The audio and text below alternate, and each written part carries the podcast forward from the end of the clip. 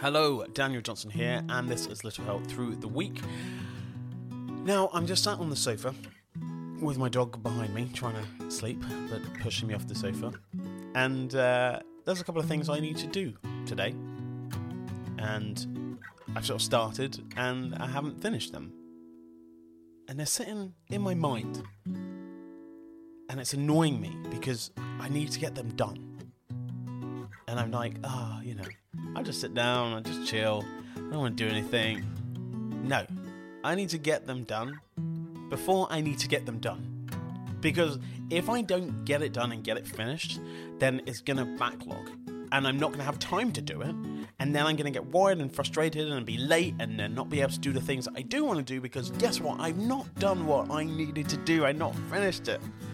And that's what I want you to do. I want you to take a deep breath and out. And just get it done. Yeah, you.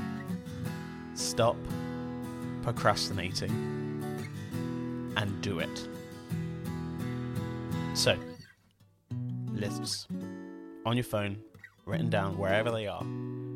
Get through it. Take them off, cross them off, rub them out, delete them, whatever, when you have done them It's better to tick them off because then you can see what you've done. You're like, way. If you delete them, you're like, uh, what did I do again? I can't remember.